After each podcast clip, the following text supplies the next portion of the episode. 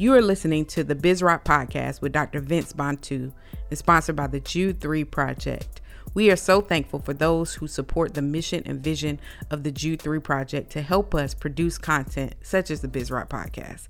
If you would like to become a monthly partner or one time giver, you could do so by going to jude3project.org and hitting that donate tab. You can either give by mail or give online.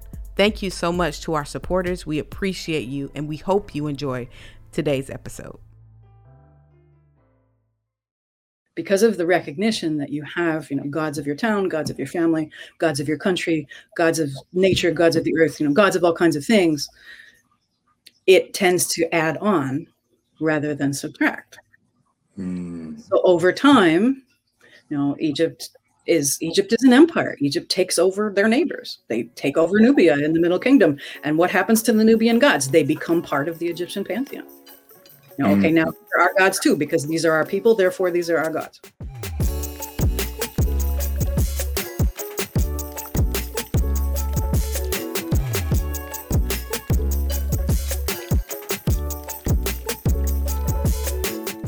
All right. Hello, uh, everybody. Welcome to the Jude 3 Project and welcome to the Bisrat Podcast. Uh, I am your host for this podcast, Vince Bantu, and it is a pleasure and a blessing to welcome you all to this podcast, which is a ministry of the Jude 3 Project, which is purposed at equipping the body of Christ and the Black church and community to help us know what we believe and why.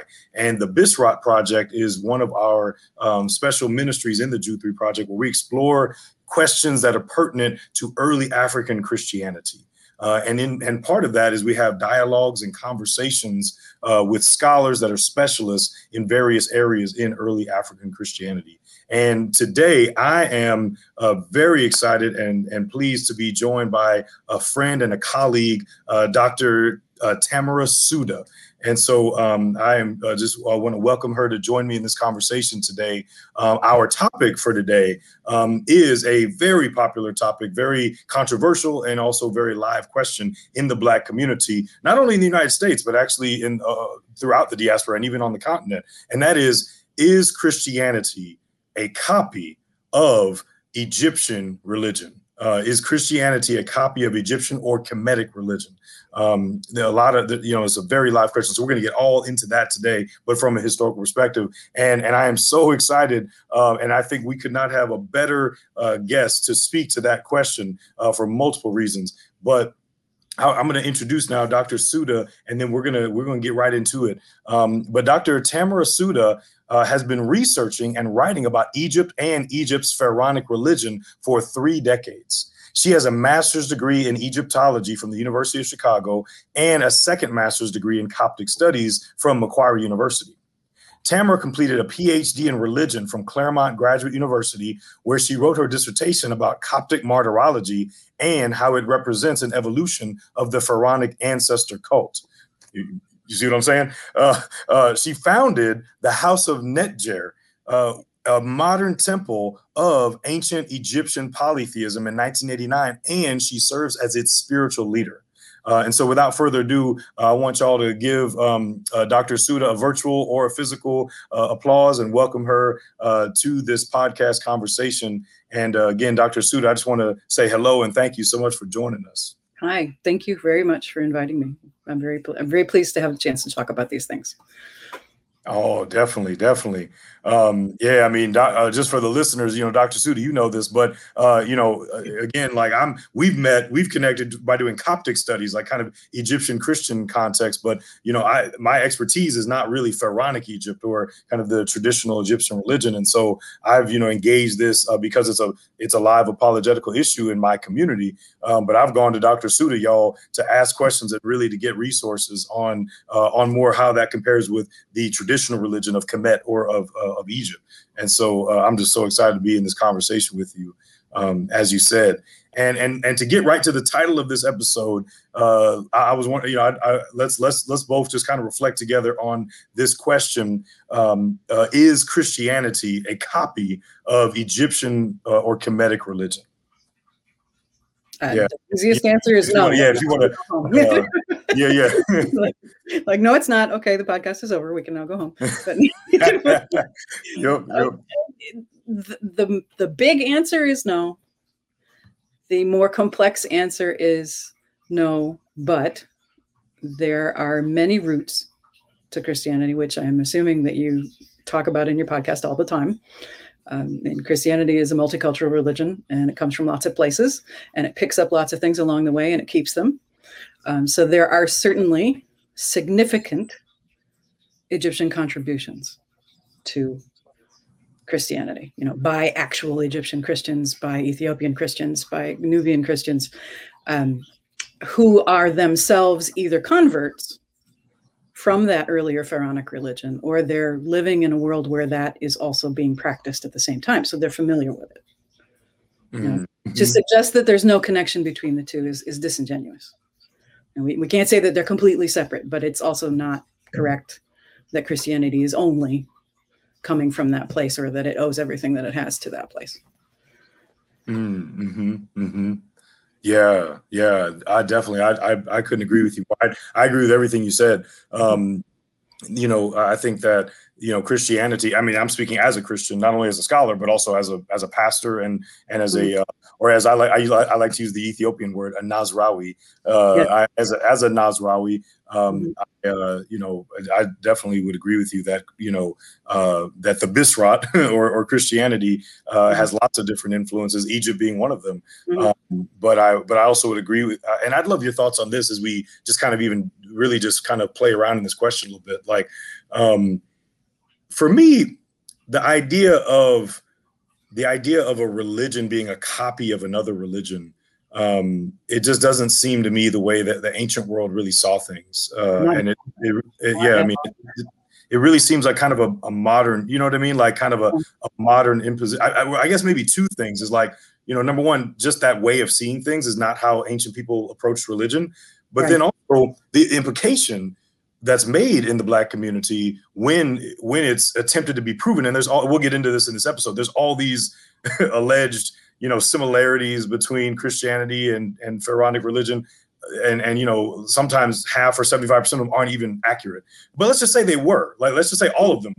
Um, I guess you know there's a there's a there's this false claim that it's a copy, which to me feels like a modern way of approaching religion, um, and not the way that people did. But then the second part is there's an implication that that if it were some kind somehow like copying or borrowing, that that somehow kind of um, like illegitimates it, or that that somehow right. is a, and that to me also seems like uh, a very modern way of, of looking at ancient religion. It seems to me that the ancient world that not only not only are there similarities we could point to, as you said, to be disingenuous not to, there are similarities we could point to between Egyptian religion and Christianity, but there's also re- similarities we could point to between Egyptian and Sumerian religion, or. Egyptian and, and Greek religion, and Christianity and Islam, and like every you could point to similarities in almost every religion, but to do that is isn't doesn't mean that that they're copying each other, um, and also that that doesn't somehow like kind of remove legitimacy from that religion's teaching. You uh, you know what I mean? I know exactly what you mean, and I'm going to get controversial right from the start, and I'm going to say that that tendency to try to you know say that something is new and improved and then also at the same time to say that the old thing is is also somehow venerable and therefore being able to connect yourself to it or say, oh, well, that's just a cheap copy of this. Um, that owes more to capitalism and to colonialism than it does at all to religion or the way the humans work. It's it's something that's come mm. about. It's something that's come about in our societies, and actually, it really troubles me when it happens mm. with the black community because it says that the black community is in, is internalizing that colonialist stuff that says that earlier things can't be good you know that they always have to be improved on or conversely that later things can't be good because they're just cheap copies of better previous things there's there's a tendency to kind of accelerate that and make judgments about things based on their age mm, mm-hmm, mm-hmm. and we do that about people too. You know we assume certain things about young people and old people you know so you know it's kind of an extension of that but it, but you're right. It's not something we don't see ancient people. We don't see early christians. We don't see early people who were practicing the pharaonic religion doing that. They're not having that kind of comparison with each other. For them it's like if they see another group that has something in common they think that's really neat. And they're just like oh well that just kind of proves that we're all we have something in common you know it's like they're they're celebrating their commonality as opposed to focusing on how they're different or how they're better than each other in a lot of ways i mean not to say that they don't do that certainly there are you know the ancients were not at all you know incapable of being proud of themselves and putting other people down um, mm-hmm. but, but, the desire to compartmentalize things mm-hmm. like religion and and pass mm-hmm. values on them on the whole and mm-hmm. the entire religion is is inadequate because it's a copy of a previous thing. And I don't think they would have done that, and and I don't think we have any evidence that they're doing that. Hmm. Hmm. Yeah. I mean, I wonder, like, what are you know? Um, I mean, I, I think of like, uh, mm-hmm.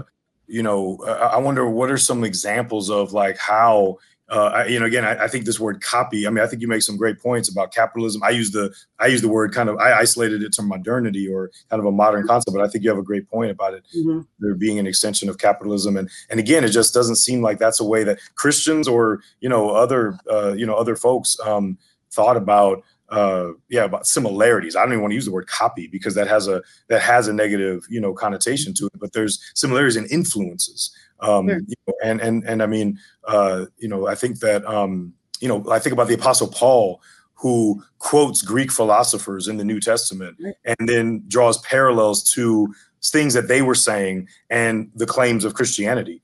You know, is right. he copying uh, no or is he copying these people? No, he's just he's saying, look, there's a touch point here. There's a connection, uh, and from his perspective and from mine, Jesus is the ultimate fulfillment of all of these things. Sure. Um, but you know, wh- whether or not someone uh, believes that or not, again, it's like. Um, mm-hmm. yeah, it's it's it's not this idea of, of copy, and so I wonder um, what are, what would be some examples, you know, for our listeners who maybe like myself, who aren't like specialists in like as you are uh, in pharaonic Egypt, Egypt, like what would be some examples um, of some like ways in which Egyptian religion, the indigenous practices, were themselves influenced uh, by other religions. Um, you know, I think of things. I don't know, like I think of things like you know the presence of other peoples, like the the Hyksos or the the Ptolemies, or uh, or even even before that. Like, um, but I just um, yeah, I wonder what's and the reason I ask this is because um, you know we're, we're kind of talking about this whole idea of copying, but also um, a lot of times, you know, in our community, when you have people who are, you know, Kemetic or, or Hotep or,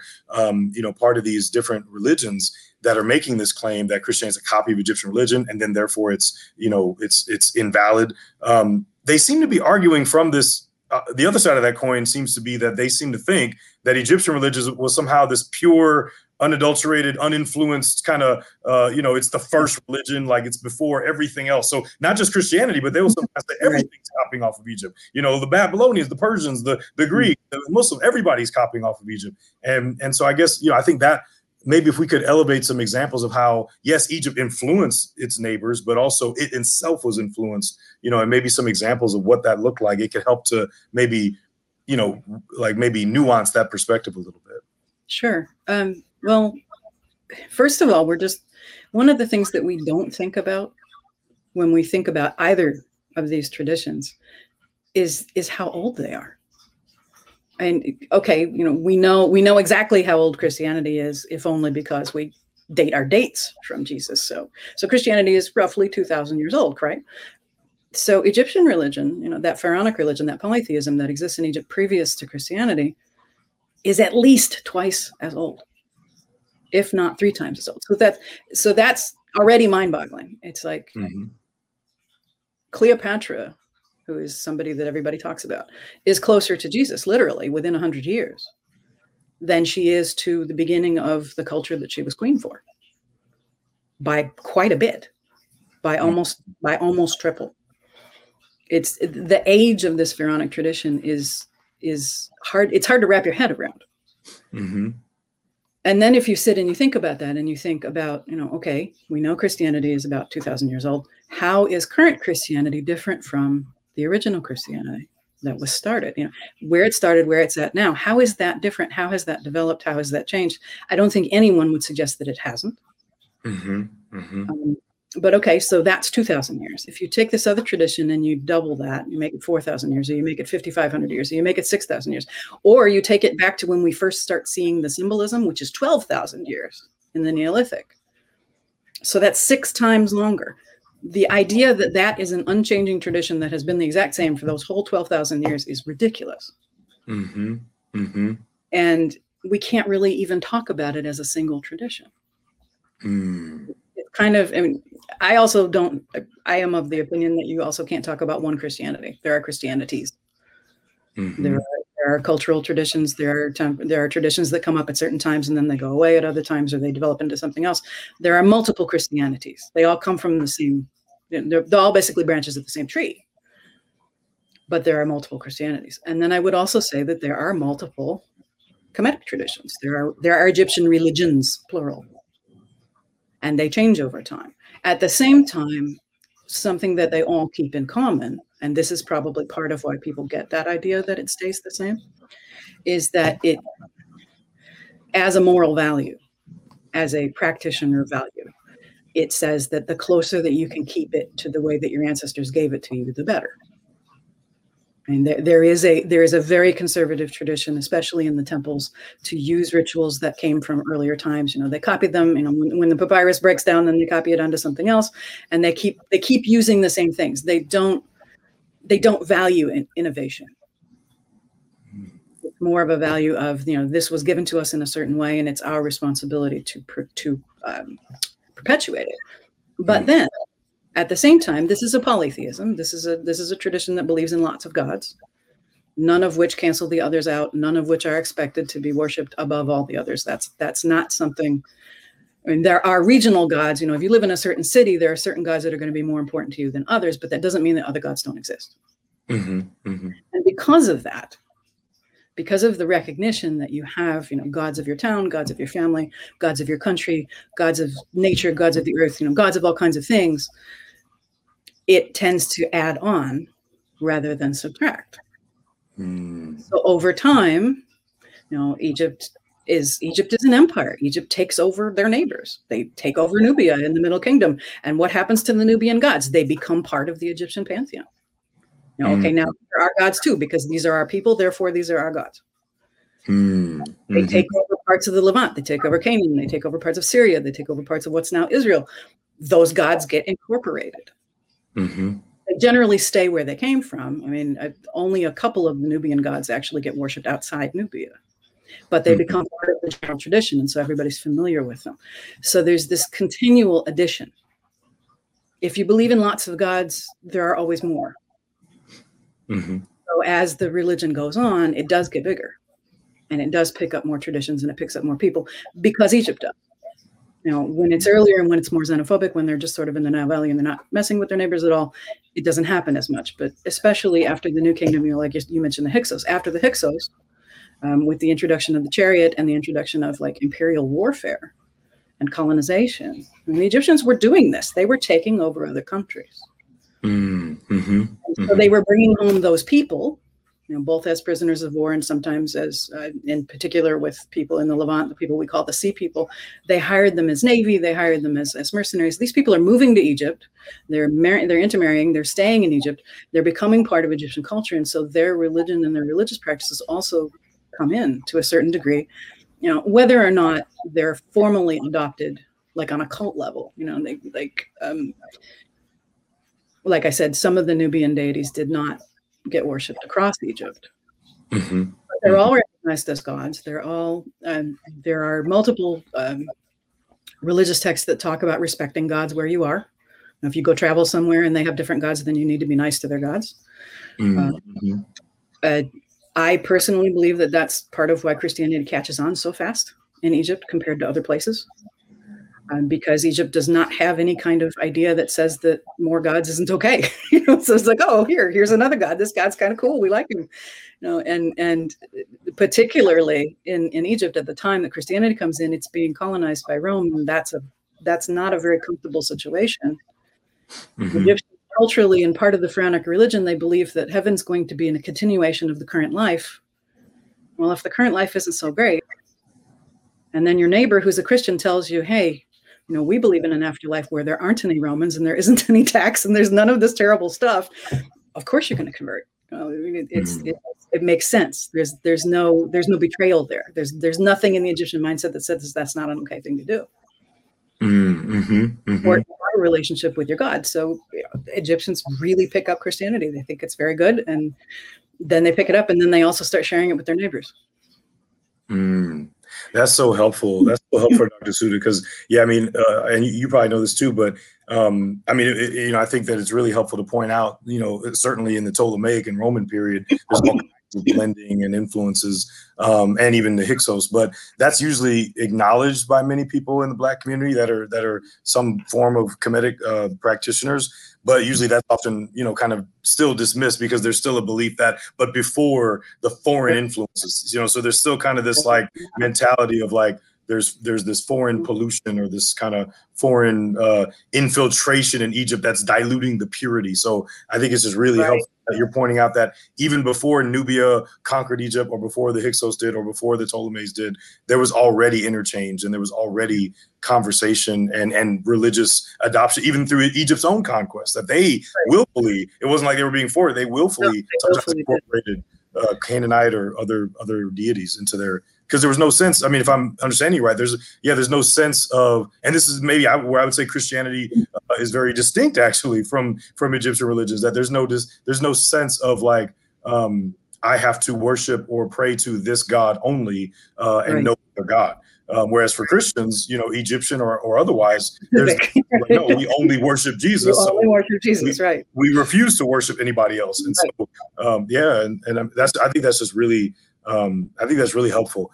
I, I, think another question that we we should probably dig into even more specifically because I think we're we're helping some helping in some broad conceptual ways. Uh, again, just how people should really think about uh, Egyptian religion and and, and antiquity. Um, maybe you know now maybe we could drill down into some more specifics about Horus and Jesus, right? Because that's the that's where a lot of the conversation happens. Uh, is basically again, there's this you know and I'll just rattle off some of them. Like you can see this in YouTube videos and websites, and uh, I mean, you know, it's it's not. I don't think it's uh, a shocker that none of this is usually published in like actual serious scholarship, but nonetheless, it's extremely uh, prominent in our community. And so there's this whole thing that the Christian gospel story was just completely plagiarized uh, from Egyptian religion. Um, you know, Jesus uh, was born of he was he's the son of God, just like Horus is. He was born of a, and I'm I'm not saying these things are actually true similarities. I'm saying that these these are these are the myth the, the so-called similarities that are put out there. That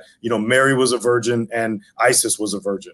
Um, mm-hmm. and uh, Jesus was born in a manger and Horus was born in a manger, and that uh, Jesus was baptized and Horus was baptized, and uh, and that Jesus was um, crucified and Horus was crucified on the cross, and that Jesus rose again and Horus rose again, and uh, you know Jesus is the Son of God, and so there's an attempt to connect that with you know Horus being connected to the S U N Son, to say nothing of the fact that these are English words and do not correlate at all to right uh, other words. So, but these are just some of the, the but this is extremely popular. Um, this this this this mythology and this um, this theory.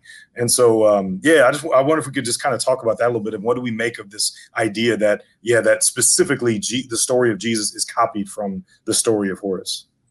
So it's interesting to me that the the god so we have a situation where there's an Egyptian god who gets compared to Jesus earlier like 100 years ago. And it's not Horus, it's Osiris, Horus's father. Mm-hmm. Because he because this is a god who dies, because he's considered to be a god of resurrection, because he's considered to be the judge of the dead and the king of the dead. So very very early Egyptologists latch onto this and they're like oh you know he's he's a dead god he's a resurrection god he, he's like jesus. And for a long time that's what you read in the literature that, that osiris is a jesus like god or he is actually some sort of prototype of jesus. You, you read both things. Um, neither of which are are supported in a lot of ways you know other than the fact that i already mentioned that this religion is much much much older. Um, mm-hmm. but you read that and then recently and, and this is very recently this is probably in the last 20 years we've had this shift to identifying Jesus with Horus. I think it has to do mostly, like on YouTube and things like that, most recently. I, I, went down the rabbit hole. I tried to figure out where it's coming from. and a lot of it's coming from a film. There was there was a movie called Zeitgeist that talked about a whole bunch of symbolism and how symbol how these various symbols are proof of other things. Uh, it has a very white, very new age kind of background to it, and they make a really good case about that. And and it seems like some people latched onto that, and then you know because they had other agendas trying to compare the religions, that was a that was a really good thing to look at and say, oh well, you know, Jesus isn't even original; he's just this copy of this other God. Um, but the, the fit the even trying to fit the two gods together is not as good of a fit. You know, Osiris is actually dead. You know, he died, and in mm-hmm. fact, in fact, he was murdered. He didn't just die. Um, so there, so there is a place where they have that in common. But Osiris does not necessarily die for salvation. He, mm-hmm. he, the story is that the that people are dying. You know, death has come into the world, and people are dying, and the dead don't have any gods because all of the gods are living, the dead are all alone in mm-hmm. the place where they are. And so Osiris takes pity on them and he wants to be with them. But it also turns out, according to the rules of the universe, that gods can't die. So mm-hmm. nobody knows how to fix this. And then it turns out, and then, you know, it goes a little bit further. Osiris's younger brother, Set, who is the embodiment of strength and also of challenge and like boundaries. He's a trickster god. He, he, he challenges the, the rules of the universe. And so he's a very, very strong god and in fact is strong enough to kill gods. So Osiris and Set make an agreement, and Set murders him in order that he can die, in order that can be he can be part of the, the world of the dead. You know, so this idea of compassion for humans is is certainly similar. Mm-hmm. Um, and the idea that you know he goes to the land of the dead to be with the dead is similar. Um, but other than that, no. Know, Osiris never embodies as a human. There is there is a myth that says that he does, but it's very late and it's not actually Egyptian. It's a, it's a good mm-hmm. mm-hmm. He doesn't. So he's not a human. He's not born of a virgin. He doesn't. He doesn't do any of this. You know, there's there's no salvation story there. Mm-hmm. Mm-hmm. So it's very different. And then Horus is is totally different. You know, mm-hmm. he is a child who's born to you know his mother after his father is dead, and his his entire story is one of vengeance that you know he needs to even though osiris agreed to become dead um, there has still been a violation of the morals of the universe because gods can't die. You know set did something very wrong and therefore there's punishment that has to happen. So it's two things. You know horus needs to make sure that that sin of murder has been punished. And also set needs to challenge the child horus to make sure that he is good enough to be king and to take his father's place. So his mm-hmm. job is also to be the challenger and the, and the and the loyal opposition. So they're both fulfilling their roles when we read the mythologies of the two of them fighting. Again, that's not at all like Jesus. Jesus doesn't fight anybody mm-hmm. to be mm-hmm. the to be the king of of anything. You know, Jesus doesn't have an older brother who challenges him, or an old mm-hmm. or an mm-hmm. old. Um, he's not he's not incarnate on the earth in order to do any sort of vengeance. Mm-hmm. the opposite. He's there to, to fix problems and to seal things and to, and to give salvation to people. Horus is called a savior. Absolutely, that's true. Um, mm-hmm. Actually, one of his titles is uh, Harendotes or Harnedjitef means savior of his father, but that's it. He's the savior of his father. He's not the mm-hmm. savior. Of, he's not the savior of sin. He, mm-hmm. he is, is, specifically doing something to redeem the, the the evil that was done to his own.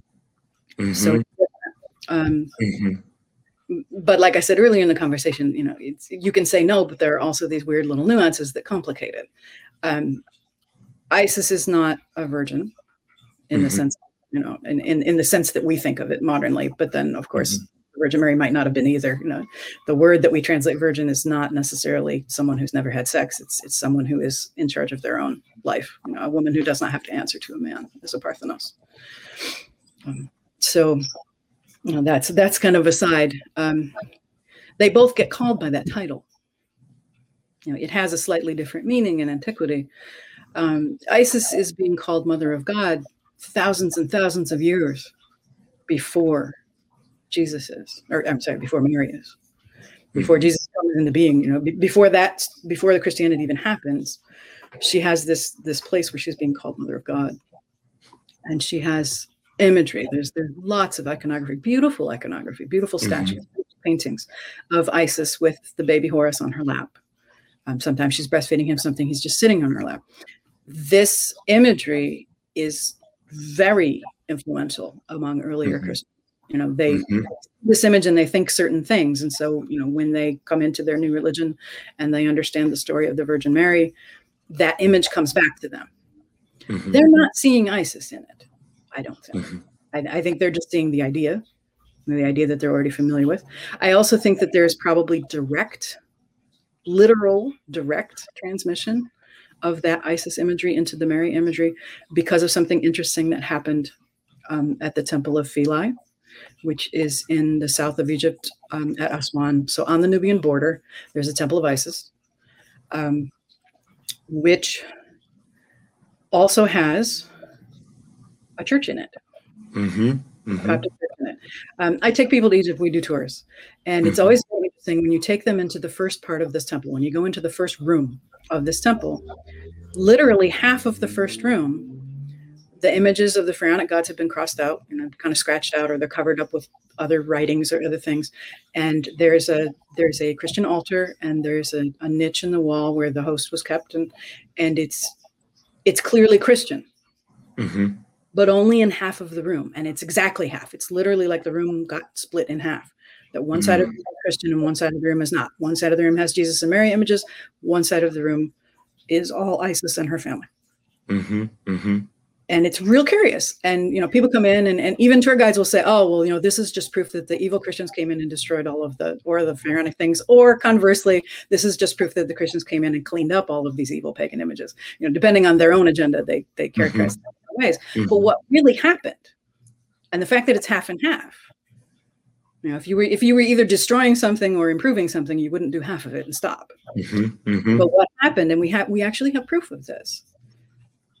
The priests of Isis who ran the temple, who were half Nubians and half Egyptians, um, by the time that Christianity comes to Aswan, most of the practitioners of the Isis religion are still Nubians. The Egyptians pretty much all become Christian pretty quickly because there are a bunch of monasteries in the area, so it's something that happens pretty fast. But the Isis worshippers are still coming to this temple for holy days, and, and it's very it's a very holy place for them, a very sacred place for them. So what happens is the priests of Isis and the and the local Christian priests make a compromise, and the priests of Isis let the Christian priests have half the room, That's- Mhm. and they worship alongside each other. You know, it- it's kind of like now where one church doesn't have a building, and so another church lets them have a space. It's exactly Mhm. the same thing, and they do this. They do this for 500 years. Wow. Not like they did it for a week or you know until they built a new building. They literally were worshiping right alongside each other from the Mhm. beginning of Christianity until Theodosius shuts that temple down. Mhm. Mhm. Theodosius shuts the temple mostly for political reasons because he's worried about the number of Nubians who all come up. You know, Mhm. large Nubians, of thousands and thousands of them are coming up for these big Isis festivals, and he's getting very nervous about his southern border. And so it's it's not, you know, they they couch it as a religious decision. Well, now we're not going to have any more temples to the pagans. That's that's a thing, but it's also a political decision because if that temple closes, the Nubians don't come anymore. Mhm. Mhm. Well, they're not supposed to come anymore. It didn't quite work out that way. They kept coming. Uh, Mhm. interestingly enough, uh, as the most recent year I was there, which was 2011, there are still Nubians coming up to worship Isis at that temple. It's still happening. Very, very Wow. quiet, but it is still happening. Uh, but in any case, so when people talk about you know, the connections between these two traditions and, and the interface between them and how they might influence each other, that's a real obvious place where that's happening. You Mhm. literally have an image of Isis on one wall, and six feet over here, you have an image of Mary on the other wall, and they're almost the same. There are Mhm. certain similar things going on there, but similarity doesn't mean sameness. Mhm. Mhm. Humans have things in common. There are lots and lots and lots of religions that talk about mother gods Mhm. that have Mhm. child gods. That's that's not an uncommon thing. It doesn't mean they all come from the same root. I mean, yes, they all come from the same root in the sense that we're all humans and we all think motherhood is important, Mhm. Mm-hmm. Yeah. but it doesn't. It doesn't make them the same. Mm-hmm. That's right. no, I uh, wow. That's just I just I have to just highlight some of the amazing things you just laid down because I think that is so. That's just such. All of that is just such helpful information. Um, I mean, you know, number one, like the sources themselves uh, show us. I mean, if we look at the Bible and, and early post-biblical Christian literature. And then if we look at pyramid texts and pharaonic texts and you know uh, material from Egypt, we see these communities speaking for themselves, showing us that they are not the same. That uh, I remember actually in our in our discussion before this podcast, you even uh, made, made a comparison I thought was funny, but but true said that the story of Horus actually has more in common with the Lion King than it, it does. with it really does. Jesus in the Gospels and the and the story you just laid out, uh, you know, proves that it demonstrates that. Um, and of course, there were similarities. Um, but but I mean, you know, I, and I just want to say something about that as a not only as a as a you know scholar of Egyptian Christianity, but also as a pastor and as a Christian, um, is that you know like um, I think that I mean you know there's a degree to which every religion um, incorporates and excludes uh, to certain degrees, you know, in different ways. Mm-hmm. Um, and and you know, for for for me as a Christian, um, for me, the the the boundary of exclusion is the is the bisrat. The name of this uh, podcast is the bisrat. Is the gospel message. It is it is receiving grace by faith in the person and work of Jesus Christ. That Jesus is um, he is he is God. He is he's fully human, but he is also God. He's not one of many gods, but but that the Father, Son, and Holy Spirit are one God and the creator of all things, and that there are no other gods except for him. And and and and and uh, and that by his crucifixion and resurrection and by faith in that we are saved from sin. So exactly as you said, that's a completely different agenda right. than Horus or than what um, you know Marduk or or, or right.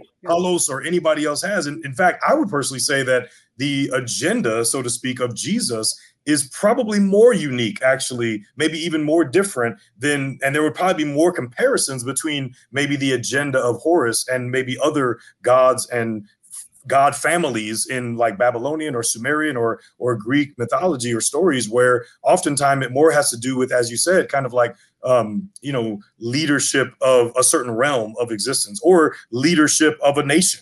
Uh, and and even kind of the way that those gods fall into that. Um, and, and, certainly often preservation of the dead. Um, but but there's really no concept like the Christian concept of the curse of sin um, and and the inability of humans by any good deeds to overcome that, and the need for the the only God to come in and and the idea of like being a ransom or being a kind of a, a being uh, as you said earlier like dying on the cross to take on the sins of humanity that's not only very distinct from horus it's not only very distinct from Egyptian gods and goddesses, it's also very distinct from most other ancient religions uh, in in the ancient world, who actually I would say are actually more similar to each other, um, and and even the exclusivity that Christians like myself and others have about you know that being the kind of the boundary, and so we don't go outside of that um, is also different because you know there you know there there might have been degrees of exclusivity with Egyptian or Nubian or or Sumerian or Babylonian religion, but there was also a high degree of inclusivity. Like, yeah, we can uh, we can pray to your God and pray to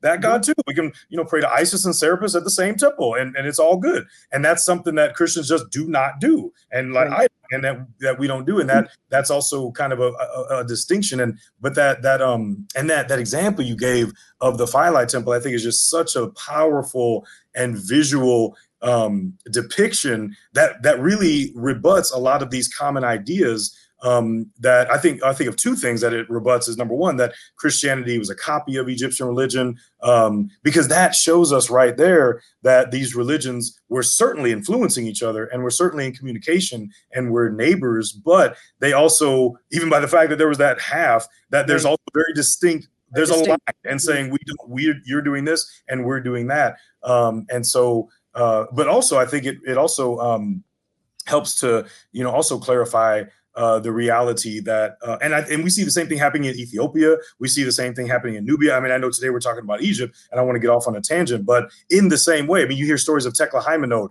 going into, you know, uh, the pagans, so to speak, or the practitioners of traditional religion in the Axum area, and and again calling them away from that. And there's a clear kind of Christian quote unquote pagan or traditional religious practitioner distinction. Same thing in Nubia. and so um, and so, um, you know, I think one point that's also interesting to bring out that a lot of people in the Kemetic community will say is that uh, when you have this destruction and this violence, like things from Theodosius or, you know, uh, the riot in Alexandria in the mid 400s, and you see this traditional religion uh, and Christian violence, there's often this uh, assumption that, well, that all came from the Roman Empire. And, and, you know, it was, it was just kind of imposed. But, but, um, but actually, a lot of times, some of that violence, that Christian violence uh, visited upon practitioners of traditional religion, were done by African Christians, like Egyptian, Nubian, Ethiopian. It wasn't like they needed a Roman Empire to have them do that. They were doing it, and I'm not saying that's a good thing. In fact, I would say that's a bad thing.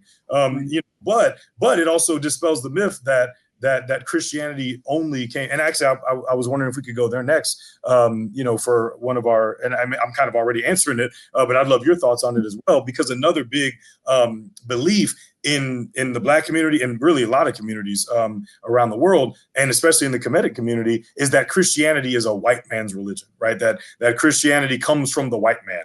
And in this case uh, I mean certainly we can look at uh, I mean we you know we can look at uh, you know kind of the the, the white evangelical support of, of Trump uh, in our time or we can look at uh, white evangelical support of slavery or segregation uh, land violation rights of indigenous peoples and we can go into slavery and colonialism uh, go we can go all the way back to the crusades. But you know going back into antiquity for most people the imagination of this starts with constantine and that that you know but the idea is that christianity started with constantine uh, and, and that it started by the roman empire and it was just a vehicle from the beginning it was a vehicle of of oppression of Roman colonization, and that before that, before Constantine, before he called the Council of Nicaea, there was no Christians that believed Jesus was God.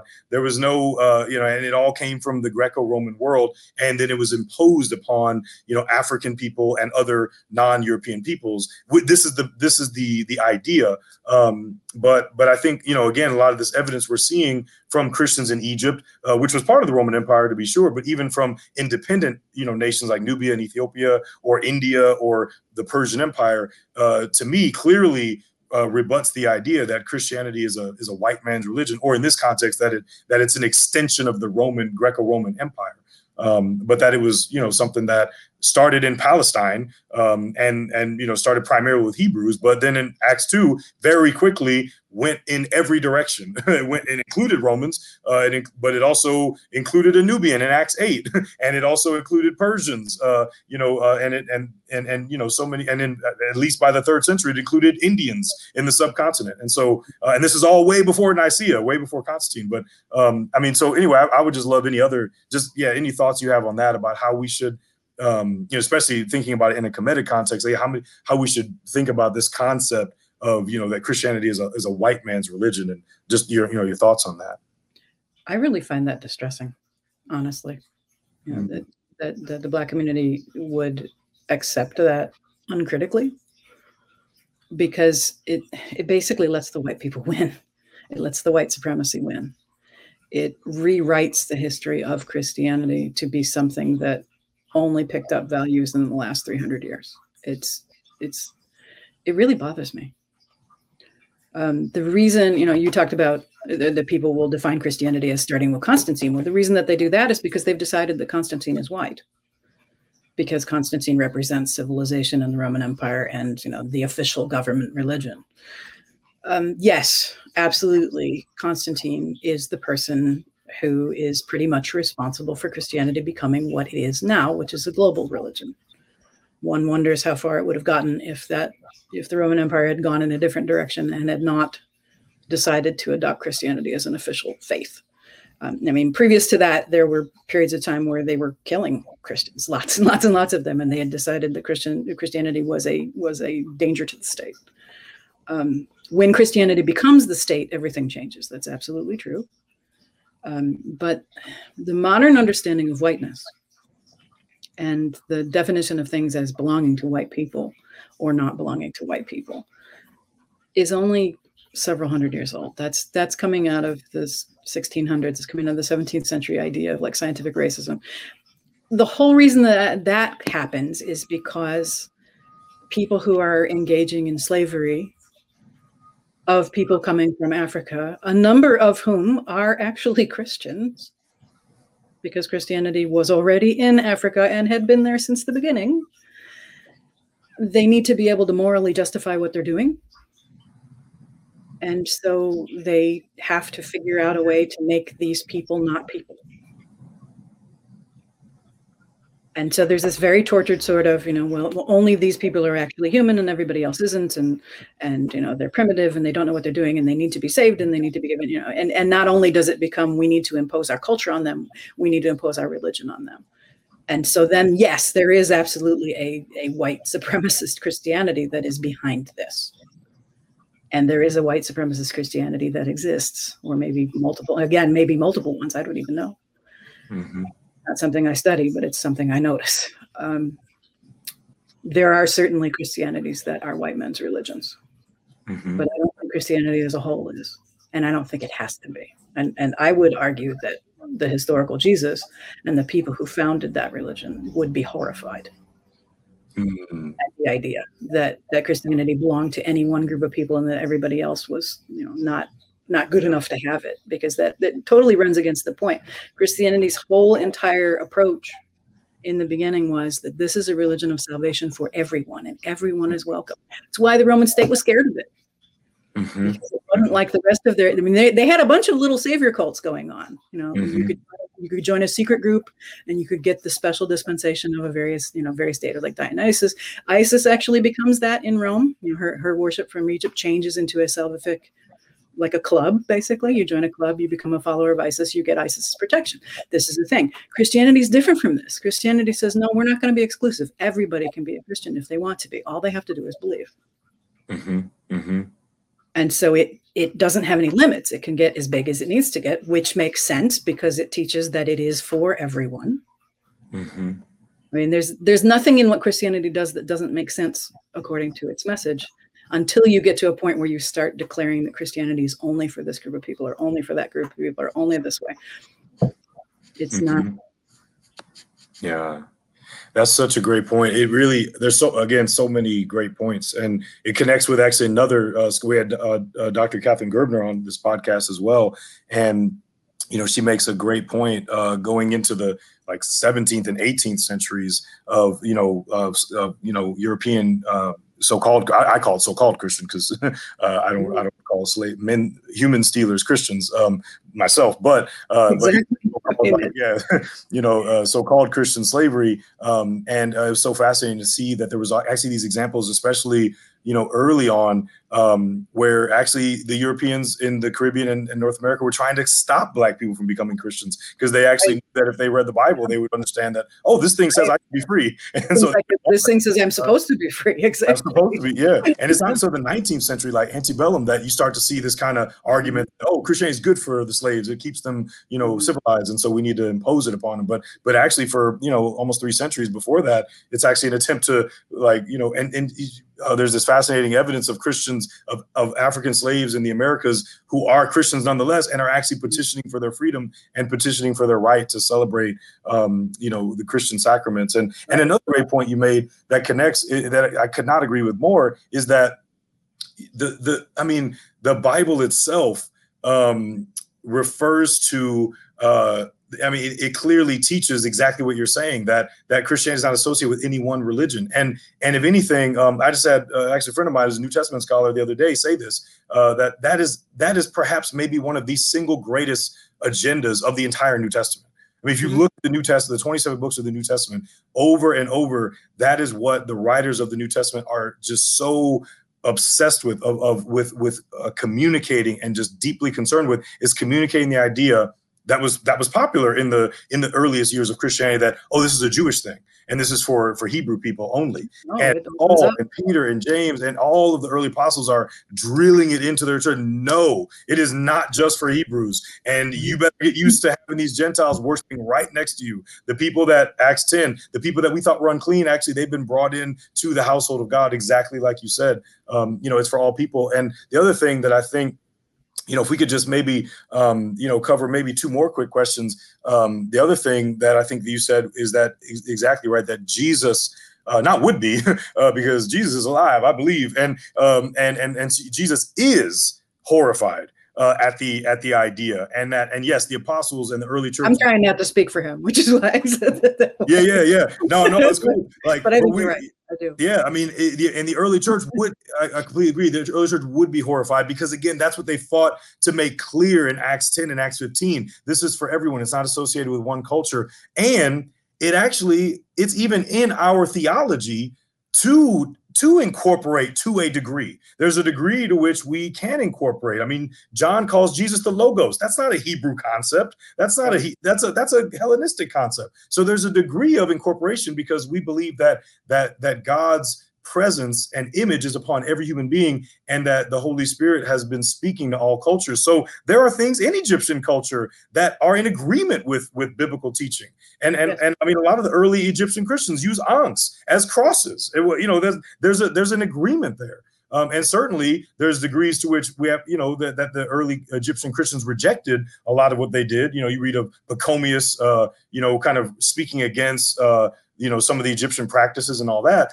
But um, but there, but that's that's the situation that we, uh, according to our theology, find ourselves in now. That there that there should not be just one or another. There shouldn't be a rejection of of our culture and our ancestry before we heard the gospel. Um, but there also shouldn't be a wholesale rejection or demonization of it. But it's a both and process because uh, we believe our cultures themselves are redeemed through Jesus. Um, and so and and and I mean, and the, the problem though is that, and the, the, other thing too. I mean, we were talking about white supremacy in Christianity and white supremacists. Uh, I don't even want to call it Christianity, but white supremacist Christendom, maybe we could say, um, is that there's a hypocrisy to it as well because there's a demonization of of African spirituality, of indigenous spirituality, um, and and again, there's some things about African spirituality that, as a believer, I don't agree with, but um, but but there are a lot of things that are good. I, I think actually God's image is in it.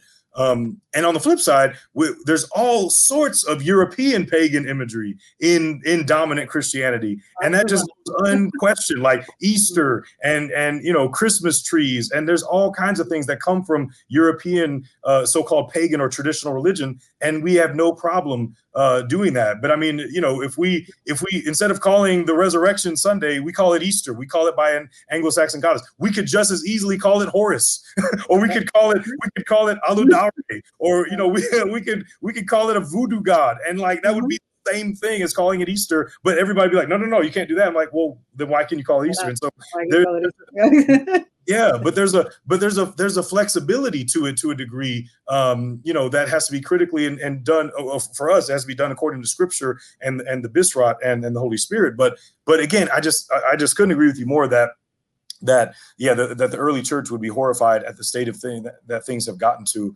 um and so i in line in, in line with that um i, I wonder uh you know if we, you know what what what do you think um what, what how would you feel that like um specifically an early Egyptian Christian, uh, you know, or and an early Egyptian practitioner of traditional religion. Uh, that how, how would you like? How do you think that they would answer this the claims of modern Kemetic, you know, people saying Christianity is, you know, it's a copy of Egyptian religion, it's a copy of Horus, and therefore it's it's illegitimate. Like, how do you? I mean, of course, we can't know, you know, how, you know, but but just you know, how do you think, based on your scholarship and uh, you know, what do you think they would say if they were in this conversation and seeing these YouTube videos? Like, how, how do you think they would respond to that? I, I think we actually can know how at least a few of them felt about it because because mm. some of them talked about it and some of them talked about it at length. Um, mm-hmm. Um, there, there is a lot of theological argument about Origen and how much paganism influenced him or didn't, and whether that was a good or bad thing. Um, and clearly, if if there's a controversy about that, then there must be a difference between the things. You know, if you if you don't think of this pre-Christian tradition as different from what you're doing, you wouldn't have a problem with him having thoughts about it or writing about it. Um, in Alexandria, the, uh, the riots that you mentioned, uh, temp- pagan temples get destroyed by groups of monks, and you know, group, and then groups of monks get attacked in return by practitioners who are upset that that happens. There's there's a, a back and forth that goes on for quite some time, with various acts of violence of the various of the various groups of people against each other. If it's the same thing, there doesn't that wouldn't happen. It doesn't need to happen. Mm-hmm. Uh, Shenouda of Atripa in the middle of Egypt. Now, this actually goes back to what I was saying earlier about the Temple of Philae, it's actually, I'm glad you brought this up because I get to make the point that while, yes, at the Temple of Isis at Philae, they got along and they got along very well for a number of centuries, that was not always the case in all parts of Egypt. And in some parts of Egypt, actually, Christians and, and polytheists did not get along at all. And in fact, they were actually warring with each other. Mm-hmm. Uh, gives a whole lot of time in his letters to talk about how he is personally going to destroy mm-hmm. the, the, temples in the town where his monastery is mm-hmm. Mm-hmm. and goes out of his way. And I mean, mm-hmm. it gets really graphic about how many things that he does to this man and to this man's temples. And, and he's mm-hmm. very proud of this. If, if he considered that, you know, what that man was doing was the same as what he was doing, that none of that would occur.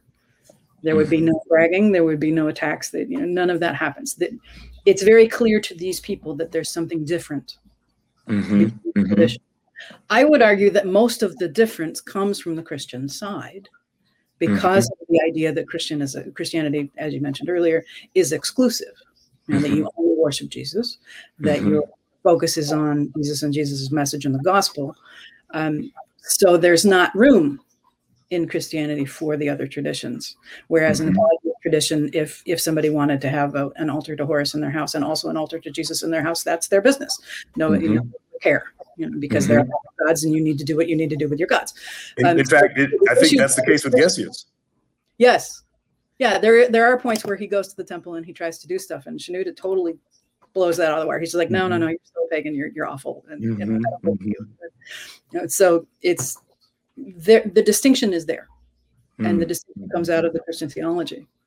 I'm not passing a value judgment on that. I really, I really think that that is, you know, something that's between people and their God. Mm-hmm. but it's there.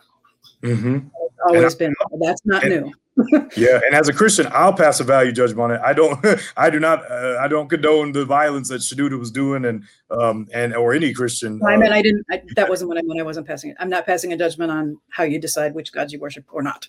That's what I meant. Oh, oh I see. Yeah, no, I also think that what Shenouda was doing was pretty awful. yeah, yeah, yeah. Uh, but he was convinced that it was necessary. You know, right. what he writes in his letters is that he thought theologically that what this man was doing was was demons and was Satan, and he was bringing other people into evil, and so it needed to be stopped, and, and that you know that was his justification. Mm. Yeah, yeah. Well, that I, I, that actually, yeah, just that. Um, I mean, I think on the one hand, you know, we can agree that that that the the unfortunate violence that happened, you know, oftentimes at the hands of at the instigation of Christians, Egyptian Christians, um, that. Uh, that it, on the one hand, the fact that that was there disproves this idea that it was a copy or seen as a copy. In fact, if anything, this tension uh, and this and this distance that was there, um, you know, oftentimes, you know, more pronounced by Christians, e- even more kind of dim. I mean, just that that rampant exclusivity uh, and claim exclusivity that could not be more different than traditional Egyptian religion. Like there, that's not you know a thing. And so, on the one hand, that that tension. Um, you know refutes the ideas and the claims of a lot of Kemetic communities that oh they were all they you know it was a copy um, and all that. No no no they were very distinct and saw themselves that way. But on the other hand it can be a cautionary tale for those of us that are christians and and and all of us really um, you know that the the negative examples of um, sometimes the the violence that happened. And so as we as we kind of bring it to a close i guess a, a final um, and I, would like you to just maybe close us out with some final words um, about you know what what do you think maybe would be for today what some some tips or some suggestions or hopes that you would have for how um, you know in the black community but also more broadly as well in the white community as well that that that christians and practitioners of traditional Egyptian religion uh, can can can dialogue and and have conversations like this and and um, you know and even disagree uh, theologically or historically or whatever um, but also that we can do that in a good way. Uh, you know, just what what would be some closing thoughts you would have on on that? Well, I, these things are hard to put into English. I think. Um, well, first of all, I don't I don't think either tradition thinks that the that you know the creation and the deities sprang into being after the tradition. I mean, I, Christianity Christianity thinks that you know humans existed before Christianity, and therefore you know God must have created them.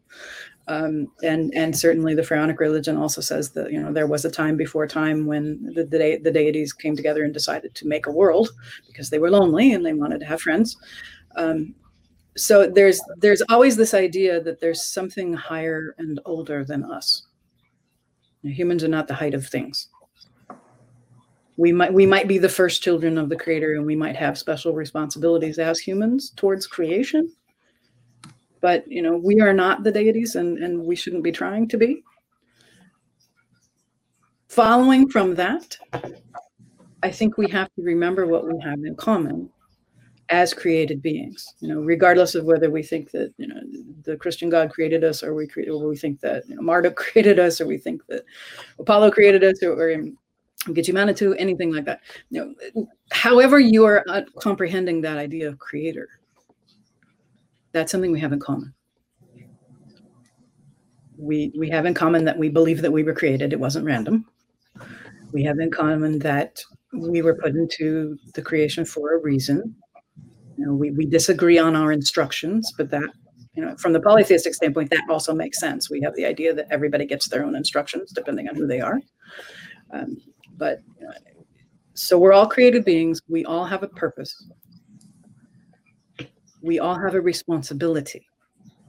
Mm-hmm. Going further, going further than purpose, we have a responsibility to be good in the creation and to mm-hmm. not, you know, not leave it worse than we found it. And you know whether that means we take care of animals we take care of people or we take care of climate or we take care of, of our kids whatever that is for us you know every like i said a little bit earlier than that everybody has instructions you have your divine instructions whether that's a gospel whether that's a prayer whether you know what you're supposed to be doing mm-hmm.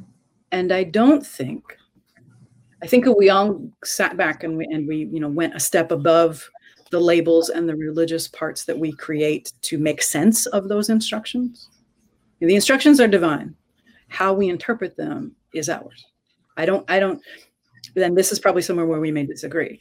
I don't believe that Christianity is all entirely coming straight from God and is not at all interpreted by people. I think people are part of that process.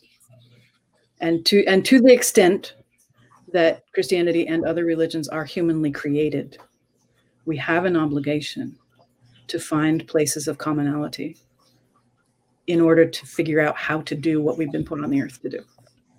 Hmm. We're not going to be able to do that if we say, "Oh, well, you know, you're part of this other thing that's no good, and and I can't." You know. And that kind of extends further out into the rest of the human sphere these days. It's like you're not. Nothing is going to change if we're all going to sit in our own room and only talk to ourselves and people we like. Mm. Mm-hmm. This is mm-hmm. not this is not how the world gets better. This is not how we mm-hmm. fix the problems that we have. Hiding from them, declaring ourselves superior to them, declaring ourselves, you know, this isn't my problem, it's not my fault. It doesn't matter. The way that we solve the problems of the world that was created for us by the divine is together and in dialogue. And we have to find the places that we can dialogue, whatever they are. It might not be mm-hmm. everything. Mm-hmm. It might we might ultimately have to say, you know, this is not a thing I can do. Mm-hmm. But one assumes that there are some things that we can do, mm-hmm. given that our religions have so many things in common. There have got to be other things that we can do in common. Mm-hmm. Mm-hmm. And and I would, I for one, would like to see more grace between mm-hmm. lots of religious traditions, not just these two, right? but lots, you know, to, to just sort of a, a, a, take a step back and remind ourselves, you know, hey, these are also children of the Creator. Mm-hmm. Mm-hmm. Yeah. Oh, that's that's good stuff, and I, I I definitely agree with you know a lot of that. Um, and I mean, as as Christians, we definitely believe in grace, so uh, we're not we need to practice it more. And like you said we can we can be upfront about areas where we you know where we disagree.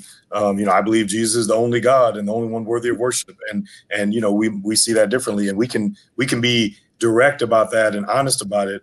But you know in a in a graceful and respectful you know and and and even in the context of a friendship. And and i and i think that um you know we uh, we as christians need to get better at um you know really uh at showing that grace and that love. I think sometimes we think that you know we you know we have to it's in our control but we christians understand that it's not our Bisrat but it's jesus's Bisrat and we're the uh, we're the stewards and the proclaimers of it. And i think about paul and the areopagus who when he was engaging with practitioners of of hellenistic religion uh, you know he was very friendly. Uh, he was even affirming in areas where their religion agreed with the bible um, mm-hmm. and them. And he also was invited into spaces to have dialogue. He didn't you know go in and you know tear up people's homes like Shenouda did. And so, uh, and so we, you know, we have we have our instructions here, and so, um, so I agree with you, and I hope that more people in our community, and I just say that because especially, you know, in the in the black community, as much as I don't agree, um, not only with clearly with Kemetic uh,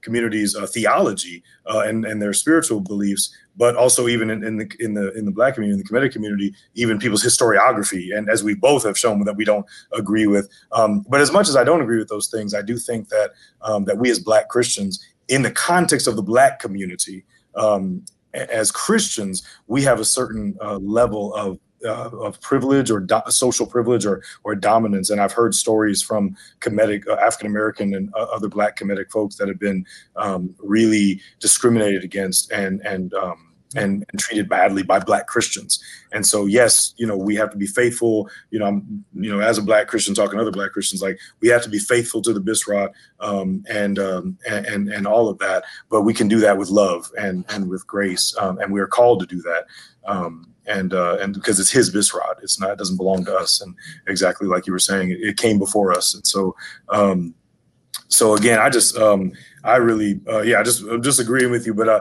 I just appreciate this time. I wish we, I feel like we could just talk all day and geek out and and also uh, try to try to you know fix the world's problems. But but I just um I just appreciate Dr. Siuda you coming on. And before we before we dismiss, um, I just wanted to also ask if there was any um, maybe things that you're doing, things you're working on, or just any ways that the audience can continue to follow what the work, your research you're doing, uh, just any things you want to plug, or or just ways people can stay connected with you. Um, oh, that's a good question. I I actually do. I have a Patreon where I every day I give out uh, the dates and the religious holidays and the and the background of the Egyptian calendar, um, which people find interesting. And I also offer uh, lessons in things like you know, learning how to read hieroglyphs or or studying the wisdom literature, which is the the ethical text that we have. Um, and I also have a, an apprenticeship in ancient Egyptian magic for people who are interested in that. It's not it's not a class; it's actually a, a one-on-one training. Um, I do that. Um, my temple is open to anybody who's interested in being part of it. I'm not making a point, very firm point. This is something that you and I have separately. We don't proselytize. This is not a, we, we are not, there is nothing in our tradition that says that we should witness or that people should join us. So I'm saying that that thing exists, but I'm not trying to get converts. That's not what I'm doing. Um, but but folks are welcome to come and learn yeah, and, and absolutely. Uh, we actually have a yeah. there's a message forum that's open um, that has several thousand members at this point, and and mm-hmm. people come from lots of different backgrounds and talk about all kinds of things that have to do with ancient Egypt and not just the religions. So that's a thing that does. Um, I'm working on a book currently. Uh, the manuscript is actually due at the end of June um, which is an encyclopedia of ancient Egyptian deities. Called, it's currently called 100 Gods of Egypt. I don't know if we're going to keep that title, but that's what they're calling it. Um, there are actually more than 100 gods, so that's why I'm not sure we're going to keep it. Um, and that should be out, depending on depending on how long it takes to get edited and printed. It'll be out know, the end of the year, beginning of next year, something like that. Um, I'm still working on getting my dissertation published. Um, that's that's a prog- that's a process in progress. Uh, so there's lots going on. Um, wow. Well, I, I, might have to personally hit you up on those hieroglyphic classes, man. That's because, uh, man, I, I need, I, I, got the Coptic, but I need to go back and, and see the connections there. So I'm, yeah. Um, oh, right. Yeah. It helps. Learn, learning hieroglyphs helps with Coptic a whole lot. Oh, man. When people learn Coptic, they get told that it's so many percentage of Greek, which it is. It has lots of Greek mm-hmm. loanwords, but the entire grammar of it is hieroglyphic. Mm-hmm. And, and, if you come at it, if you come at it from the hieroglyphic side, it makes a lot more sense than it does if you come wow. at it from the side. So, oh, but learning is a little bit more complicated because of the script.